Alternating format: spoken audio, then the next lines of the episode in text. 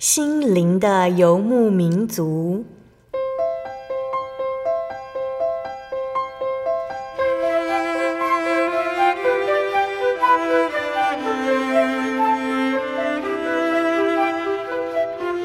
在这个谁都不管谁的后现代社会里，每个人的心灵都是游牧民族。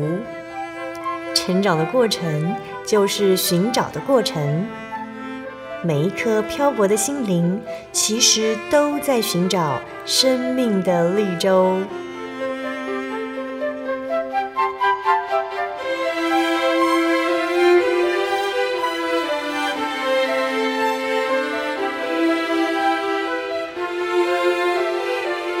本节目由真耶稣教会台湾总会制作，欢迎收听。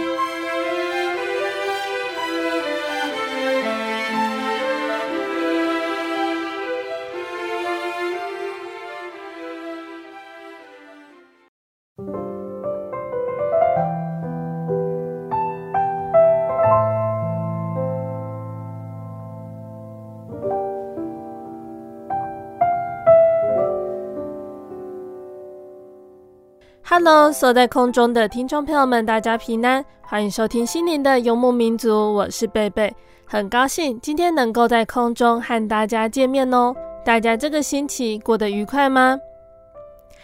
今天要播出的节目是第一千两百七十九集《小人物悲喜》，耶稣垂听我的祷告。节目邀请了真耶稣教会丰原教会的陈秀凤姐妹来分享她的信仰体验。那秀凤姐一出生就是在真耶稣教会的家庭，并且在教会中成长。她的原生家庭并不富裕，父母以讨海养科为生，但是父母非常重视信仰还有宗教教育。只要聚会的时间到，一家人就会一起出发到教会去。那结婚后呢，秀凤姐发现她迟迟没有怀孕的迹象，她接受一连串的医疗检查。终于迎来怀孕的好消息，但是诊所的医生却怀疑是子宫外孕，建议要拿掉胚胎。那秀凤姐该怎么办呢？神会如何带领秀凤姐呢？相信听众朋友们都很想赶快聆听到秀凤姐的见证。那我们先来聆听一首诗歌，诗歌过后就会请秀凤姐来和大家分享见证。我们要聆听的诗歌是赞美诗的两百四十一首。我生命的君王。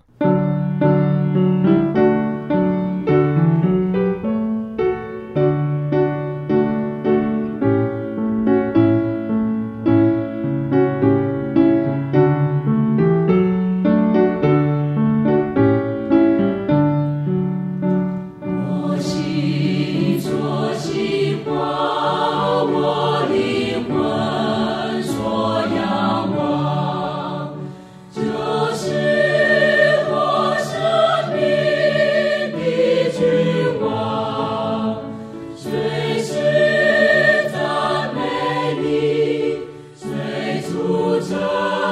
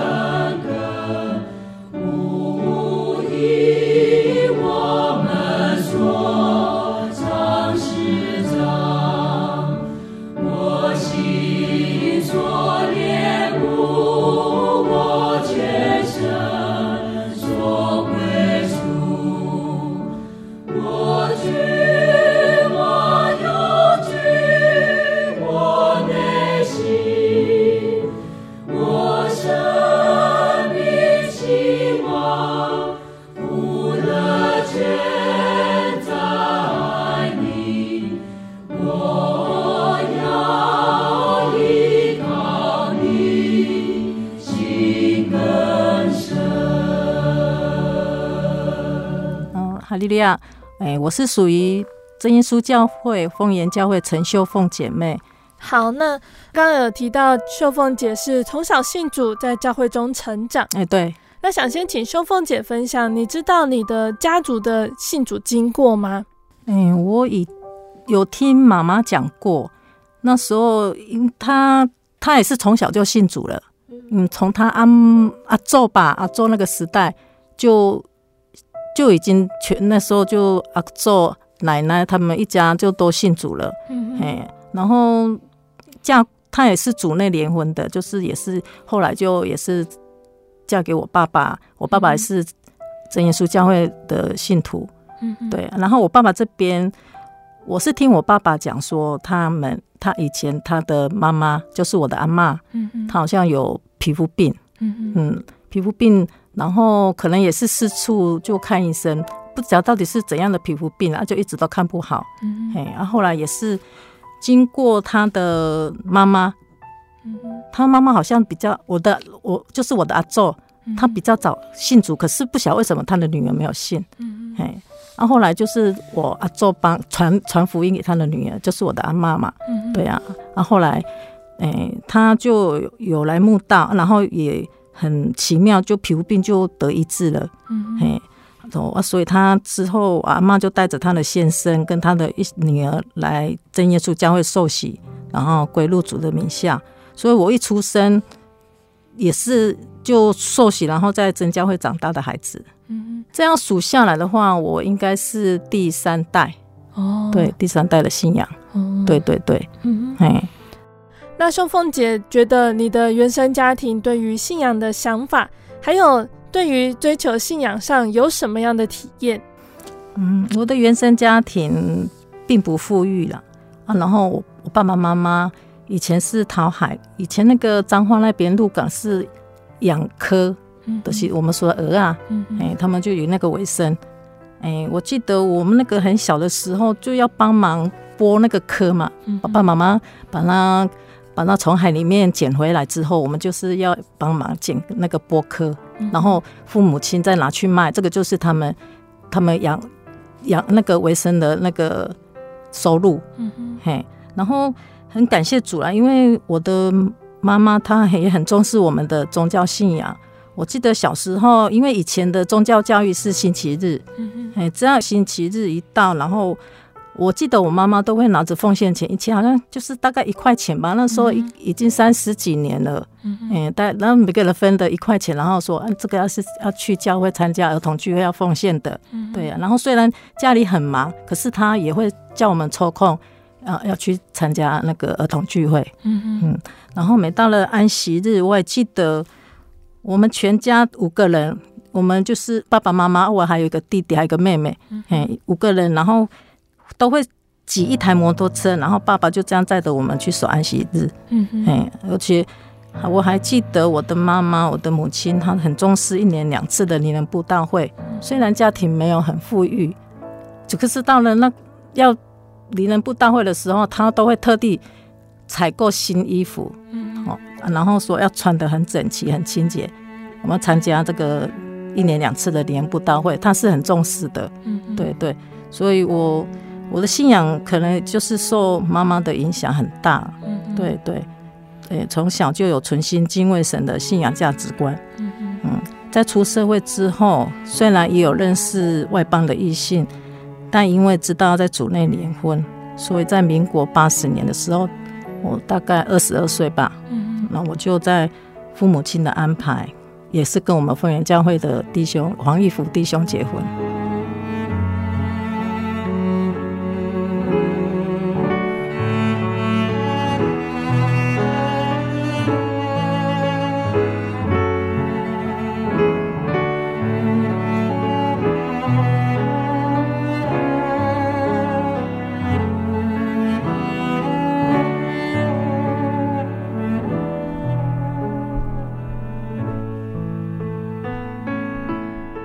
好，那秀凤姐很快的就讲到婚姻了哦。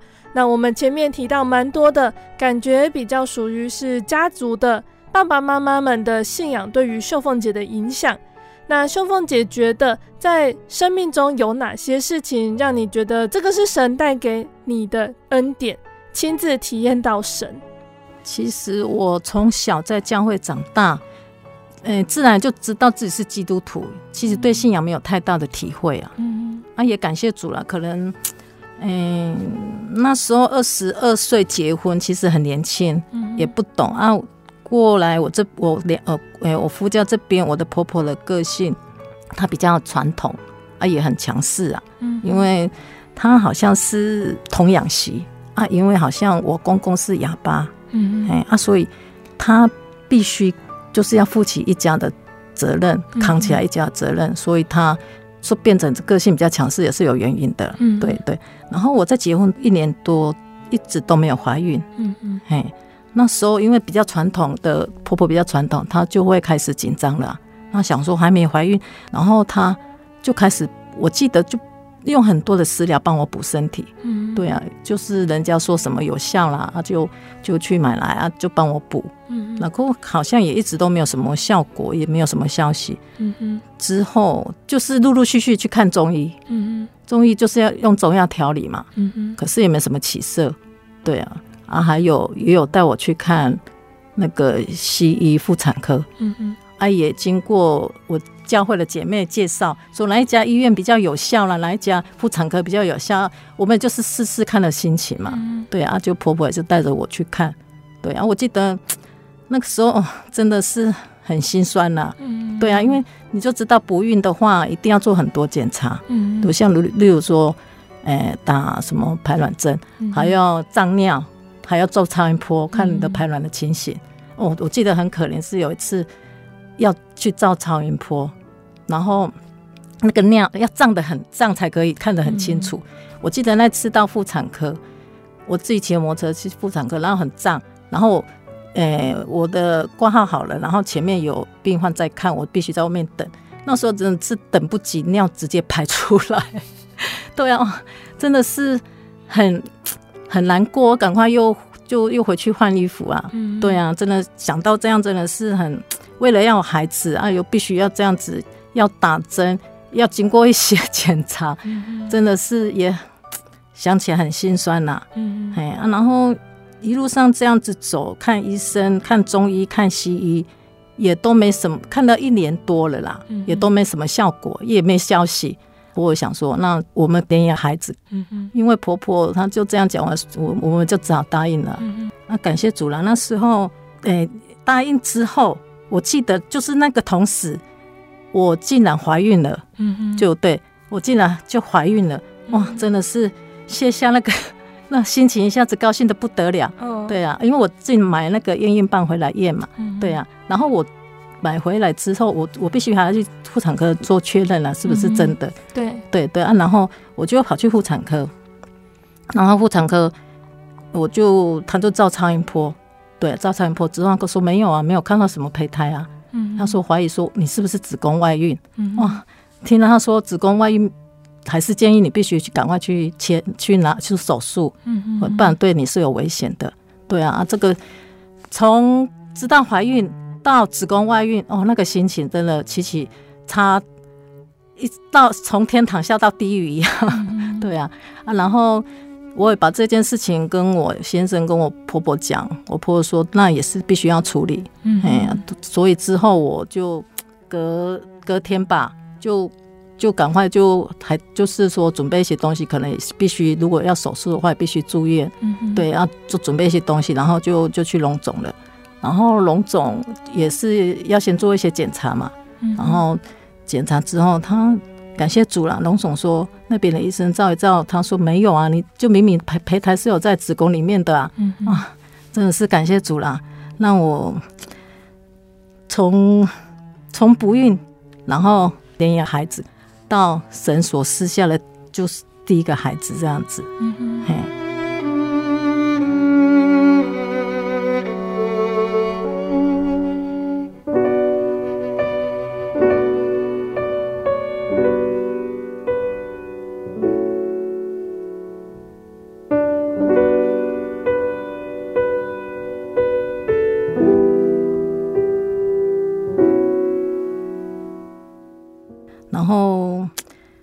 感谢主，这个期期待已久的孩子，在怀孕期间也发现胎位不正。嗯嗯。哎，之后我是有有就之后就用剖腹产的方式把他生下来。嗯啊，孩子也依然很健康的出生了。嗯哼。然后在我大老大一岁多的时候，我又怀了第二个孩子。嗯，然后那时候超音波显示是女生，嗯，然后那时候很单纯想说，如果这个孩子是男生的话，那该有多好。嗯，我既然既然这样很无知的向神求，我记得我想说，求主让这个孩子变成男生。嗯，哎呀，真的是很妄求啦。我记得是这个并非神的旨意啦。然后感谢主也是平安的出生啊，可是也是依然是一个女孩子。嗯哼，现在想起来真的是很可笑。嗯，对。然后我在老二七个月的时候，然后我我帮他洗澡，然后结果在浴室出浴室的时候滑倒了，嗯哼，滑了一跤。感谢神啊，孩子没有怎么样，就就反倒是我的脚跟臀部那时候跌倒了那一天啊，经常反复疼痛啊，所以哎，我先生也看到我这样疼痛，他说啊，爸，我们去医院做检查看看有没有怎么样。后来我们就。我就跟着他到中国医药大学那边做断层扫描，嗯、医生就开断层扫描，叫我们去检查一下。然后检查的结果并没有怎么样了，但是在做这个检查之后，隔几天我才发现自己竟然又怀孕了。嗯哼。然后得到这个消息了之后，我心中很焦虑，因为知道那种断层扫描它的辐射会跟会造成腹中胎儿发育异常。我问了好几间的那个妇产科医生，他们都建议我还是要把它拿掉。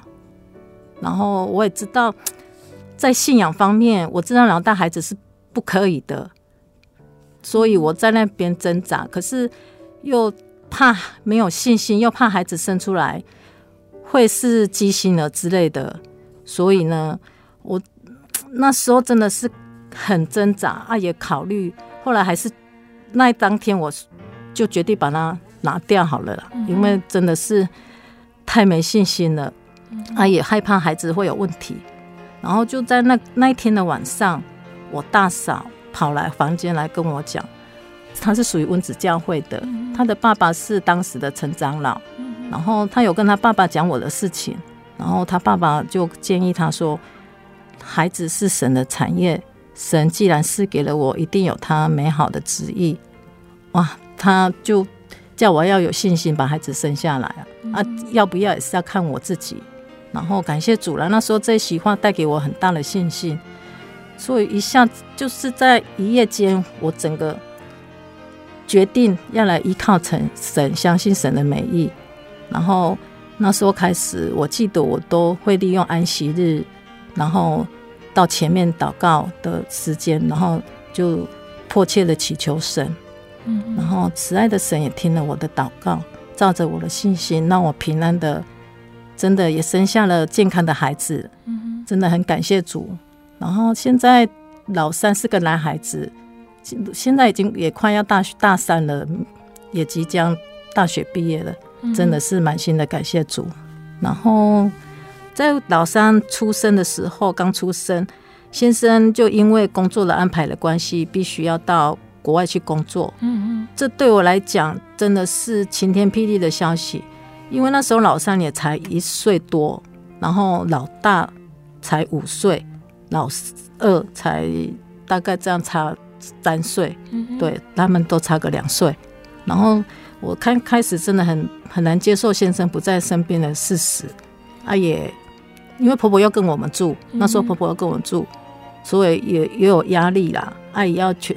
全家的家务我自己也要承承担下来啊，还要照顾三个孩子，然后还有婆婆的起居，这对我来讲真的是压力很大，经常都是以泪以泪洗洗面了。嗯，然后我也是靠着祷告，每天依靠神来度日，我也感受到每个时刻都有神跟我同在。然后在老三五岁的时候，我无意间又怀了第四个孩子。嗯。怀孕本来对让是让人家很喜悦的事情，可是那时候我真的是开心不起来。害怕未来的日子会变得更加恐怖，所以我又陷入了愁烦之中。说来很可笑，我那时候知道神就是孩子是神所赐的产业，可是真的是太多了，从一下子没有到一下子三个，现在要要必须接受第四个孩子，对我来讲真的是很难承担的事情。然后我那时候我还记得，我故意都会做一些激烈的运动，看腹中的孩子可不可以就这样流掉。嗯，对啊，真的是。然后这个真的是人的心、人的意识啊，行愚昧的事情。感谢神的饶恕跟怜悯，然后孩子依然很健康的出生。老幺在成长的过程，他小时候也常感冒，然后进出医院。我记得小时候大概住院感冒都会就发烧，然后住院。有大概两三次之之多，然后感谢主了。上了国小之后，他的身体状况也越来越好。现在已经是一个身材高大、壮壮硕的那个高中生了，即将也是要今年也要迈入大学。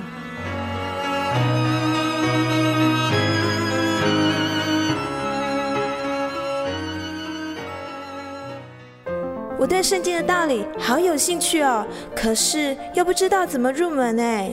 你可以参加圣经函授课程啊！真的啊？那怎么报名？只要写下姓名、电话、地址，寄到台中邮政六十六支二十一号信箱，很快的，你就会收到第一课的课程了。赶快去寄吧。嗯。圣经函授课程能循序渐进地引导您更了解耶稣基督的福音。得到生命的滋润和来自信仰的力量。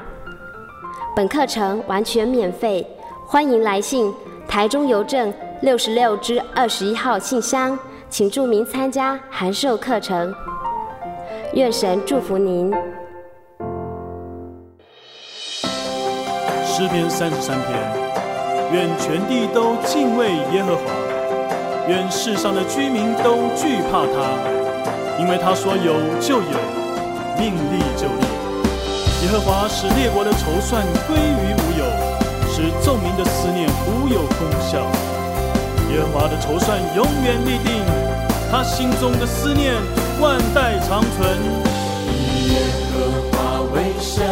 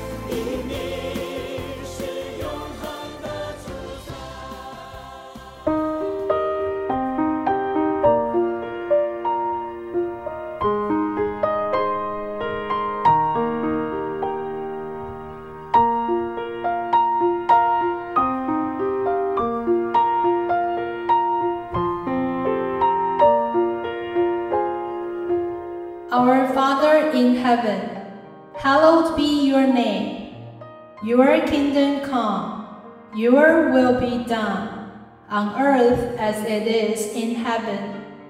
Give us today our daily bread. Forgive us our debts, as we also have forgiven our debtors.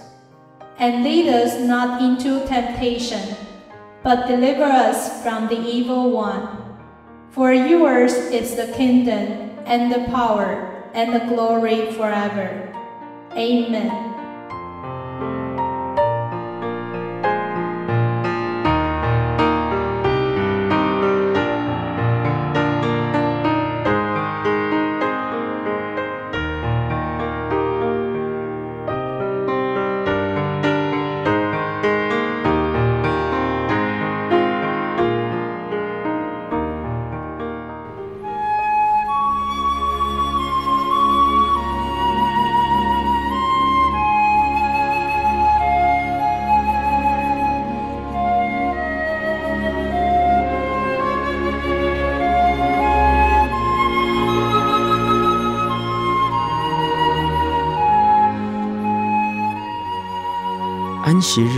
是真神为人设立的，让人能纪念神的救恩，并得着身心灵的休息。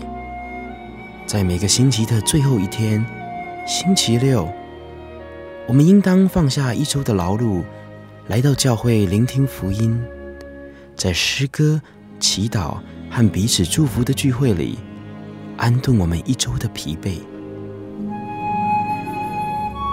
假如你想参加安息日聚会，欢迎您在每周六上午十点和下午两点踏进真耶稣教会的会堂，与我们一起共享这生命的饗宴。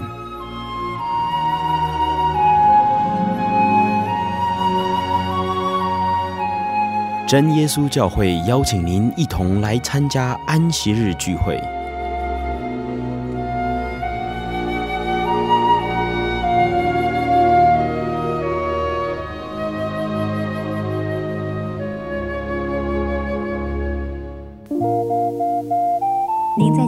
曾经看过这样的招牌“真耶稣教会”吗？也许您很想，但是却不好意思进来看看。其实我们真的非常欢迎您。下次当您再路过真耶稣教会时，欢迎您进来与我们同享神的恩典。真耶稣教会，台中邮政六十六至二十一信箱，欢迎来信，愿您平安。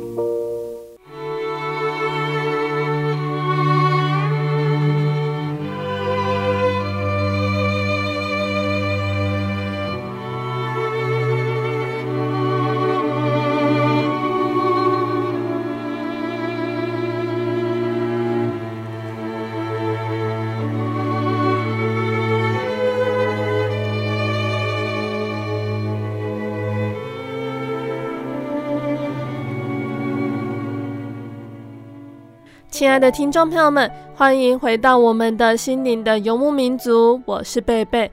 今天播出的节目是第一千两百七十九集《小人物悲喜》，耶稣垂听我的祷告。我们邀请了真耶稣教会丰原教会的陈秀凤姐妹来到节目中，和我们分享她的信仰体验。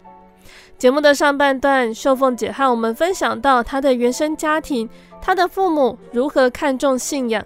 那也提到她在婚后蒙神保守，顺利怀孕。那节目的下半段呢，秀凤姐要继续来和我们分享生活中还有哪些恩典，让她的信心渐渐刚强呢？欢迎听众朋友们继续收听节目哦。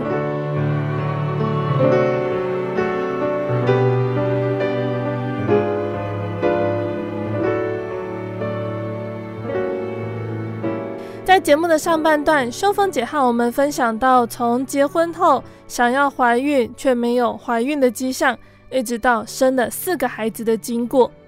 那在这其中，秀凤姐也有许多小小的体验。那我们邀请秀凤姐来和我们分享这些体验恩典，让秀凤姐的信心逐渐增长。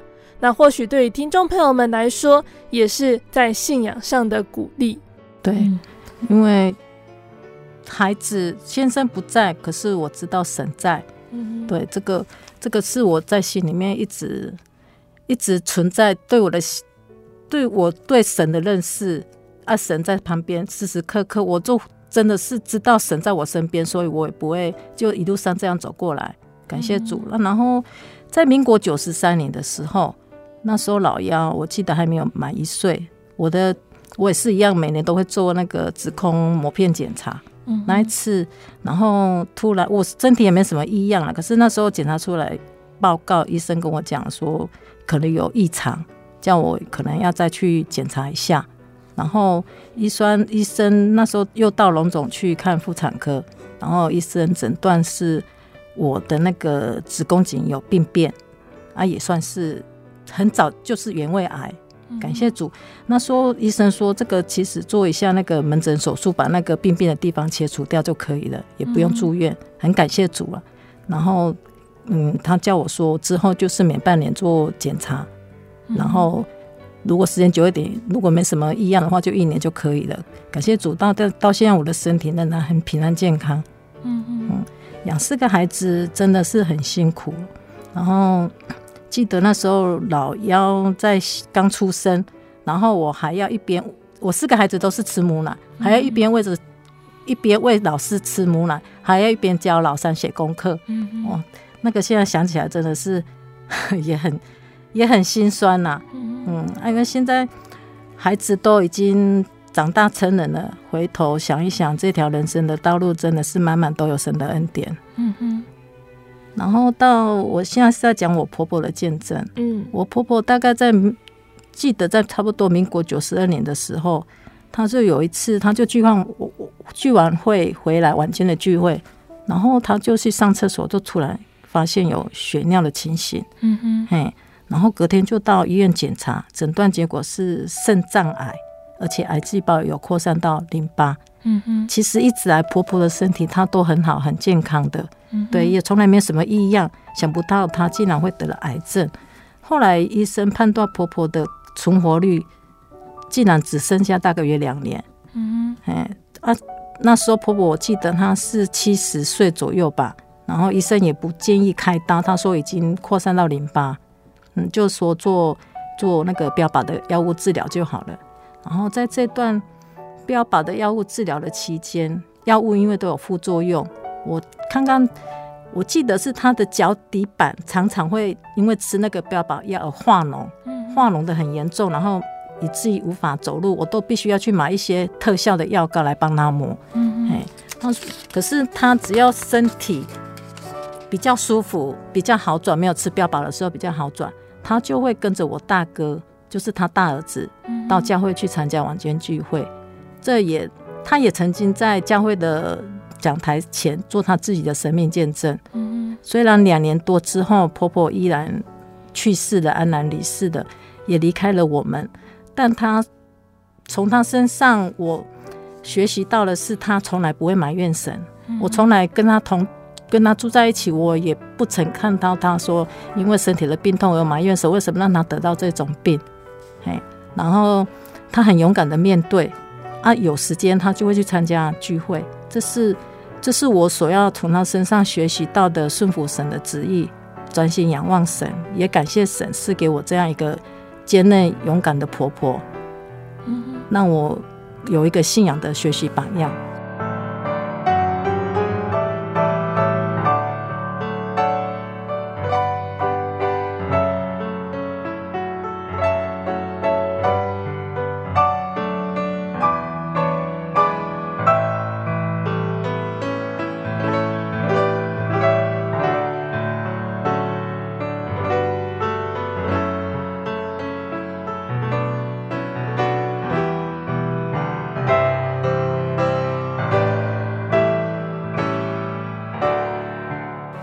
民国八十八年的时候，因为刚刚有讲说，我先生必须到国外去工作，嗯，然后那时候老三才一岁多嘛，嗯，老二三岁，老三一岁多，对，都还在牙牙学语。虽然婆婆那时候我会帮我带小孩，嗯，啊，其实生活也是很忙碌、很辛苦，但神在我身边做我随时的依靠。小孩子也会感冒，但很奇妙的哦，他也很奇妙，我也不会很担心，反正就是感冒我就祷告，然后带他去看医生，他也很很快小孩子就痊愈了，感谢神啊！虽然先生不在身边，但神在，没有神的话，我这一份信仰，也许我也我也不一定不在这个世界上了吧，因为有神在艰苦痛苦的日子，我仍然能够靠着祷告走过，我深知神不会给我们不能承担的痛。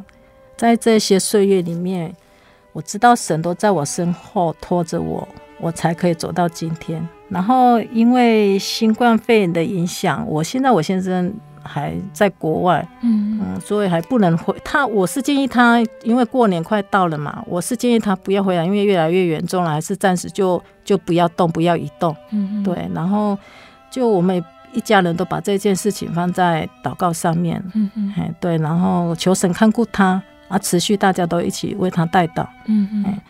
然后你说我的不孕会造成我心情的受到什么影响？其实我我我自己我知道我自己是很听话的孩子啊。对，因为从小就是也被教育成说就是要听爸爸妈妈的话，听长辈的话。所以那时候不孕的时候，虽然一连串的检查，我也既然即使心里很不很。不高兴，可是我也是必须要这样做，因为我知道我是很顺服的人啊。嗯、对对，感谢主了啊！因为 就像圣经哈拿，他他的心情跟我真的也很像。我每次现在又看到哈拿的故事，我会看着看着就流眼泪。嗯，因为那他的简直，我简直是他的翻版。嗯，感谢主啦，因为他也是从不孕，然后到之后生了很很多个孩子。嗯，跟我是。跟我的情形真的是很像，感谢主，我们同样是神听了我们的祷告，垂听了我们祷告，赐下了我们赐给我们孩子。嗯，这个真的是我在信仰中最体会最最神的体会最深的时候。嗯，从连因为从小就信主，也不应该是说年轻，其实很很不知道神到底在哪里，神对我的影响，对我生活上有什么影响。是我从一路上这样结婚，从不孕到整个生整个婚姻的过程，到到现在为止，神就像是空气一样。如果没有神的话，我真的是没办法生活下去的。嗯嗯，对，所以感谢主，让我从婚姻中让我体会到神的存在，到体会到这份信仰。嗯，对。然后我的信仰就像我很喜欢赞美诗。五十八首，嗯就是耶稣领我，我不孤单，然后靠主引导，我心中很平安。遇到了欲苦见苦两般皆可，因为主耶稣的圣手领我。嗯这一路上因为因为有神，所以无论在什么境遇，我觉得我心中都很平安了。感谢神拣选了我。嗯啊，愿一切荣耀、重赞都归于天上的真神。阿门。嗯嗯。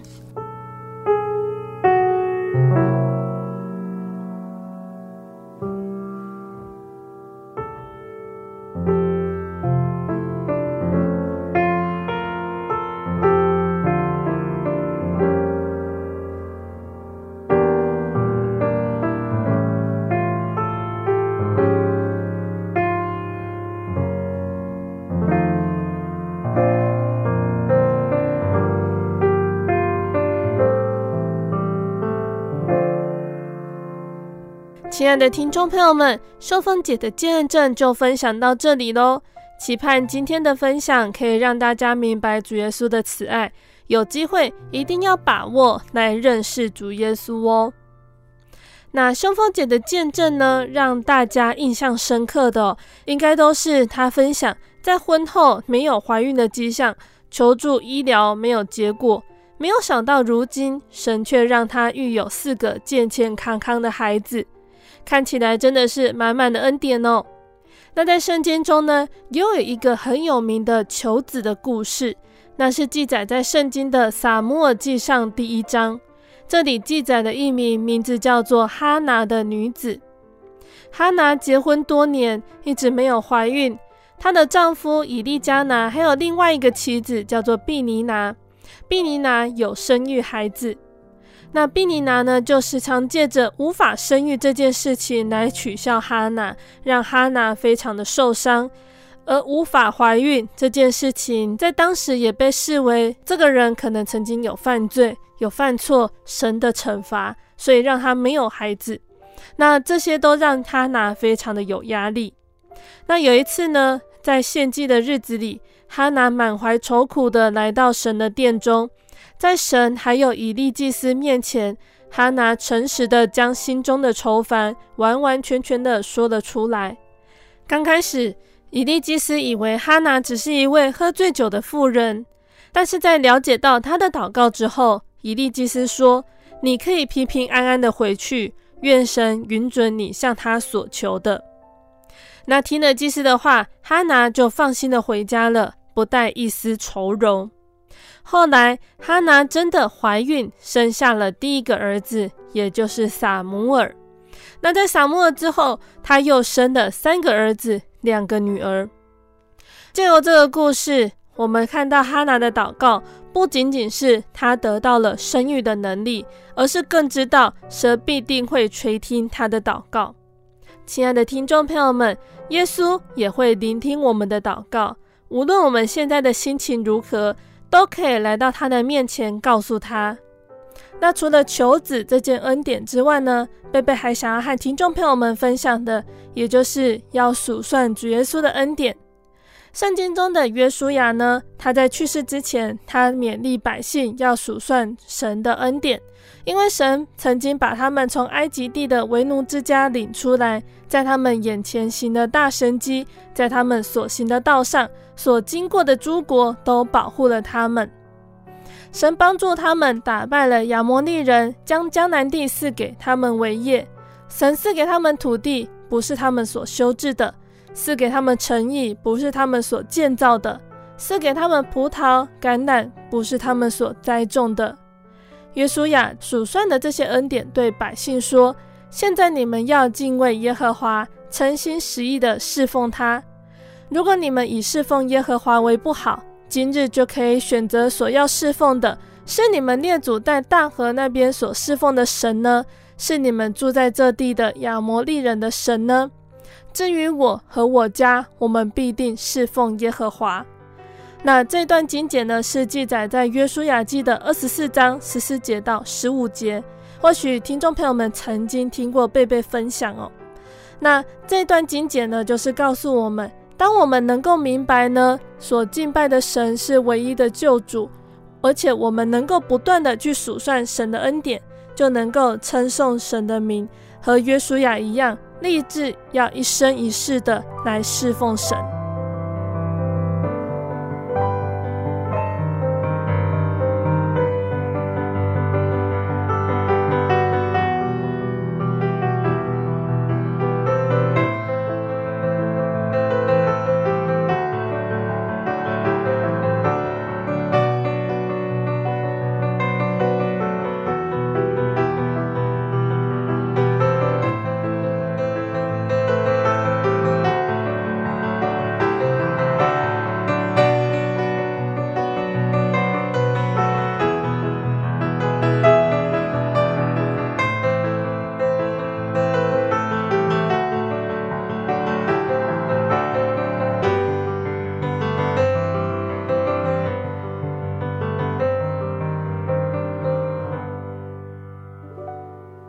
我们应该要用心的来面对信仰，就会知道神给的恩典实在是多而又多。信仰的传承是透过教育，不是透过遗传，因此我们要格外注重家庭祭坛的实践。在遇到困难的时候，要能够仰望神的怜悯和帮助，进一步透过我们对神实实在在的信靠，就能够将信仰建构在更稳固的地步。那当然，我们更要懂得日日数算，珍惜神所赏赐的恩典。神是恩典与生命的源头哦。从神领受更多恩典的秘诀呢，就是要时刻数算主的恩典。当我们愿意敬畏神，诚心实意的侍奉他，时刻感念主耶稣的恩典，与神建立良性循环的关系，就能够蒙神悦纳，赐予更多的恩典。那当我们愿意较少数点自己的荣耀，而更多的数算神的恩典时，进而将一切的荣耀归给神，他会将最好的恩典还有福分来赏赐我们。那在节目的最后，贝贝还要再来和大家分享一首好听的诗歌。我们要分享的诗歌是赞美诗的五十八首，《耶稣领我》。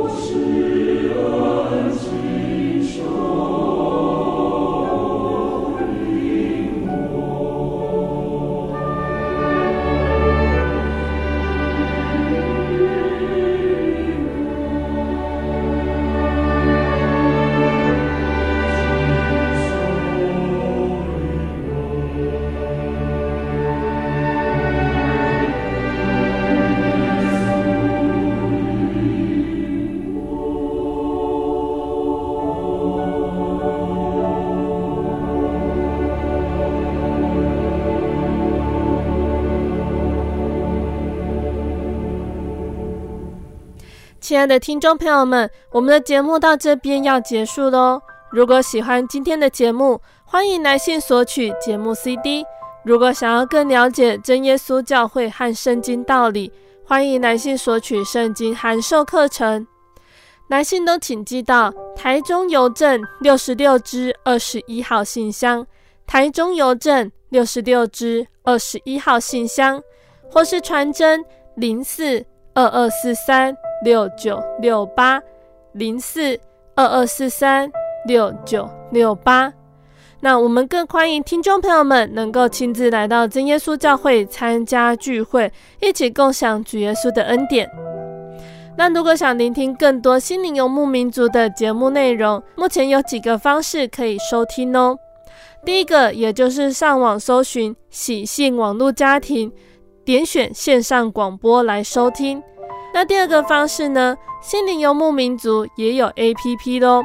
如果是使用智慧型手机安卓系统的朋友，可以在 Google Play 商店下载 App 来收听。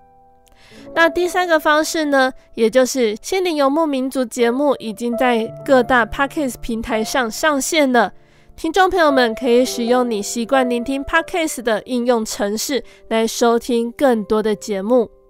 那最后，谢谢你收听今天的节目，我是贝贝，我们下个星期再见喽。我的心是一只鸟，飞行介于黄昏与破晓，阳光下。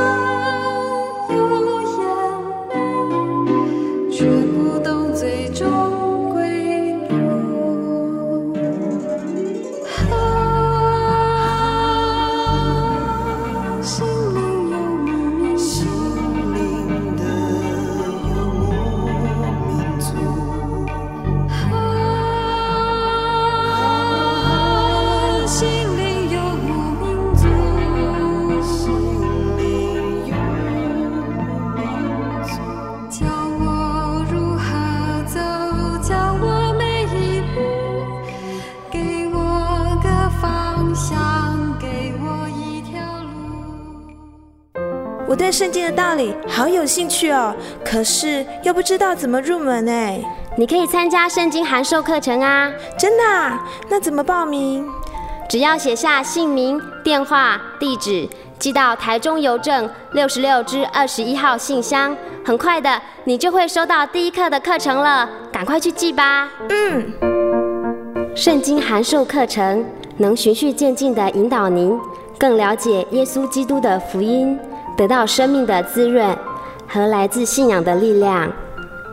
本课程完全免费，欢迎来信台中邮政六十六支二十一号信箱，请注明参加函授课程。愿神祝福您。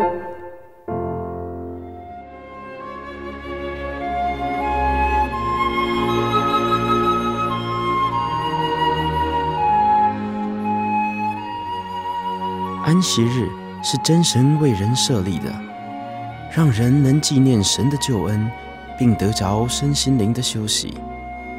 在每个星期的最后一天，星期六，我们应当放下一周的劳碌，来到教会聆听福音，在诗歌、祈祷和彼此祝福的聚会里，安顿我们一周的疲惫。假如你想参加安息日聚会，欢迎您在每周六上午十点和下午两点踏进真耶稣教会的会堂，与我们一起共享这生命的饗宴。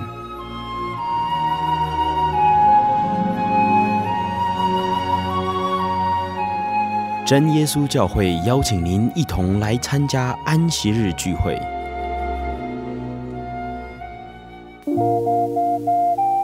在街上曾经看过这样的招牌“真耶稣教会”吗？也许您很想，但是却不好意思进来看看。其实我们真的非常欢迎您。下次当您在路过真耶稣教会时，欢迎您进来与我们同享神的恩典。